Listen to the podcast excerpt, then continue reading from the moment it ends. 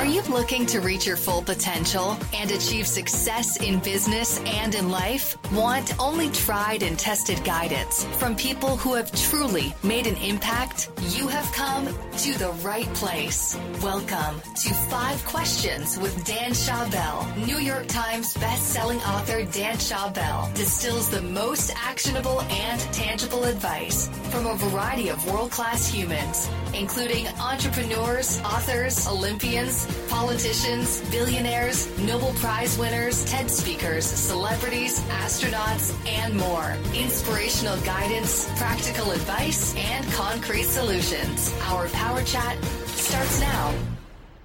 Welcome to the 88th episode of the Five Questions Podcast. I'm your host, Dan Schawbel. My goal is to create the best advice from the world's smartest and most interesting people by asking them just five questions. My guest today is the star of Will and Grace, Debra Messing. Born in Brooklyn, New York, her family moved to Rhode Island to attend high school where she acted and sang in musicals. Before pursuing her acting career, she was urged by her parents to attend college at Brandeis University. Upon graduating with honors, she attended New York University's Tisch School of the Arts. After appearing in the film A Walk in the Clouds, she was chosen as a co-star for the TV sitcom series Ned and Stacey, which led to roles in other shows like Seinfeld and Prey. In 1998, she co starred as Grace Adler in the mega hit TV show Will and Grace. The success of the show led to other roles in movies like Along Came Polly, The Wedding Date, and the remake of Dirty Dancing. More recently, Debra reprised her role in the revival of Will and Grace with a ninth Golden Globe nomination and is the co host of the Dissenters podcast. I had the pleasure of speaking with her about the impact of Will and Grace on the gay community,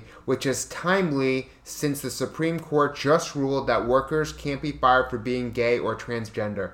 Part of why I was able to pursue a career path as an author, podcaster, and researcher was the support of my parents.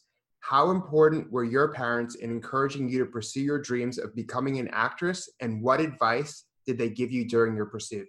Oh, there there is no way that I would have become an actress without the support of both of my parents. What was most important to my parents was education.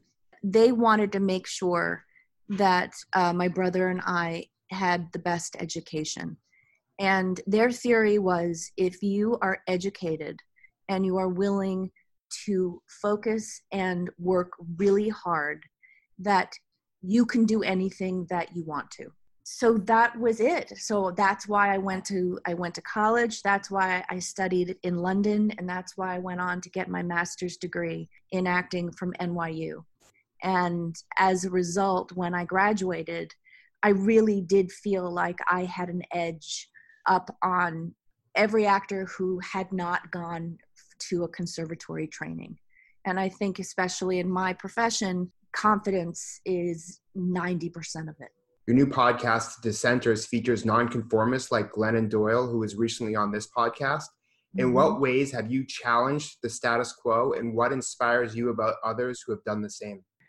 I think I really found my voice in doing Will and Grace. We didn't realize how important uh, the show would become both socially and politically when we began. But once we realized the import of the show, it felt like we were challenging the status quo every week in just the fact that we were doing the show and representing the LGBTQ community in a way that it had never been represented before. From that, I became global ambassador for youth AIDS and HIV and traveled to sub Saharan Africa for the last 11 years and then testifying on Capitol Hill about what I, I saw and what the needs are for treatment and testing and research and education when it comes to HIV AIDS through those experiences, I have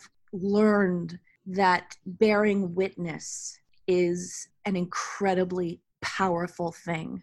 Being able to come back and go to Congress and articulate the stories uh, for the people who didn't have a voice and by sharing their stories we got 100 100 million dollars you know to zimbabwe for testing and treatment so just using your voice using your platform for good has really been what has driven me since I have been given the privilege of having a platform. You said that acting is 90% confidence. As both a social activist and actress, you face criticism, rejection, and obstacles. How do you stay positive, confident, and motivated in the face of adversity?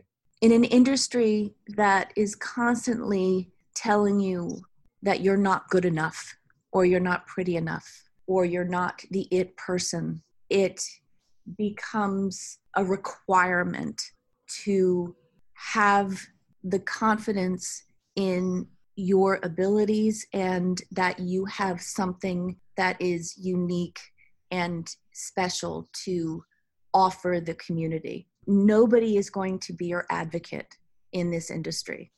So if you have the passion and the need and the drive to succeed and to be a storyteller, you have to be willing to put yourself out there and say, I am worthy of being chosen. And I think it takes time and age and the experience of a lot of rejection to finally get to the point where you can do that from a place of peace and not from a place of fear. How has your involvement in activism around HIV and AIDS in Africa shaped your understanding of the global health crisis we are dealing with today? Over the last 11 years that I have worked with PSI, the Global Health Organization, I have learned that the only way to address and combat a pandemic, because for a while AIDS was considered a pandemic, is global unity. Every trip that I took to sub Saharan Africa, there was always a partnership. It wasn't just PSI. There was the government of England or the government of Canada that was would be traveling with us. There always has to be a collective effort and a collective energy in order to be successful. And the strides that have been achieved in terms of achieving a AIDS-free generation have been extraordinary uh, because of the multi-pronged approach and the layering of interventions. And now, as a result, I really do believe we are going to see an AIDS free generation in our lifetime.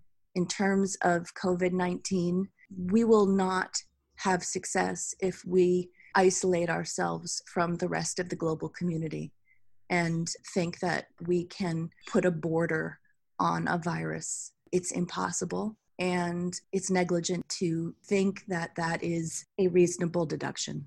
And what's your best piece of career advice?